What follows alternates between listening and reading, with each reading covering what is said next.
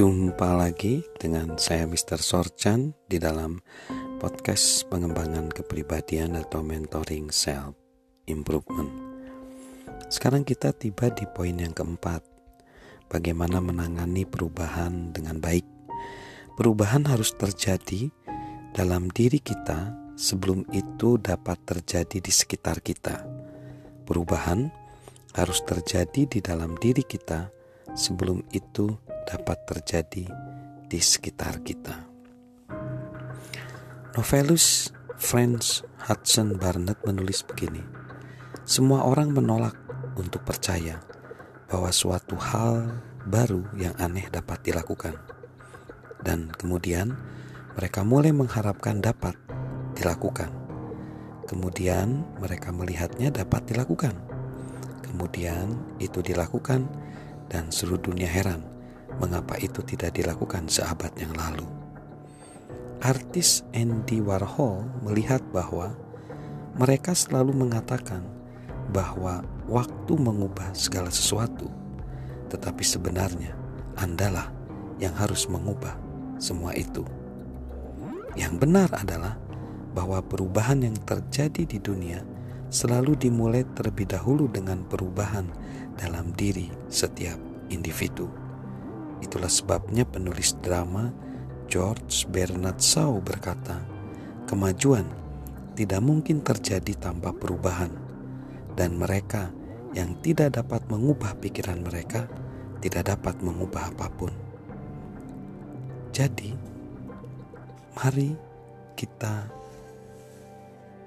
mengubah segala sesuatu dari dalam diri kita sendiri. Lalu yang kelima, putuskanlah apa yang kita tidak ingin ubah. Putuskanlah apa yang kita tidak ingin ubah. Jadi, kalau orang misalnya ingin berubah, dia tadi seperti dikatakan bahwa orang tersebut harus terus ingin belajar, membayar harga ya.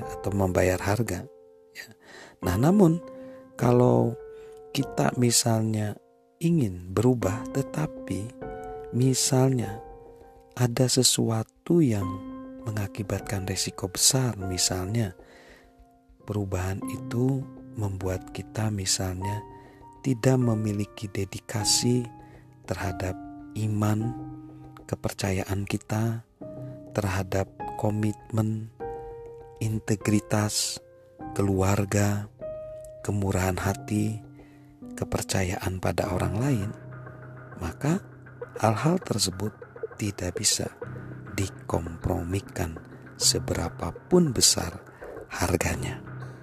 Jadi, ketika kita memutuskan apa yang tidak kita ingin ubah, itu menyangkut hal-hal itu, yaitu iman kita kepada Tuhan, komitmen kita kepada integritas, keluarga, kemurahan hati, dan kepercayaan kepada orang lain. Lalu yang keenam, ingatlah tidak pernah terlalu terlambat untuk berubah. Walaupun misalnya usia kita sudah tua, usia kita mungkin menginjak 50-an, 60-an, kita masih bisa berubah dan jangan menyesal. Walaupun ada penyesalan mungkin sedikit dan segera kita bertindak. Seperti ada pepatah begini, walaupun engkau tidak dapat kembali dan membuat suatu permulaan yang baru, sobat, siapapun dapat memulai dari sekarang dan membuat akhir yang baru. Tidak pernah terlalu terlambat untuk berubah. Seperti yang dikatakan pepatah Turki, tidak peduli seberapapun jauhnya engkau telah berjalan di jalan yang salah, kembalilah. Atau seperti perkataan dari seorang pembicara dan penulis yaitu Dick Bix, sakit kepalanya berubah atau sakit kepalanya tidak berubah. Jadi, tidak pernah ada kata terlambat untuk kita memulai perubahan.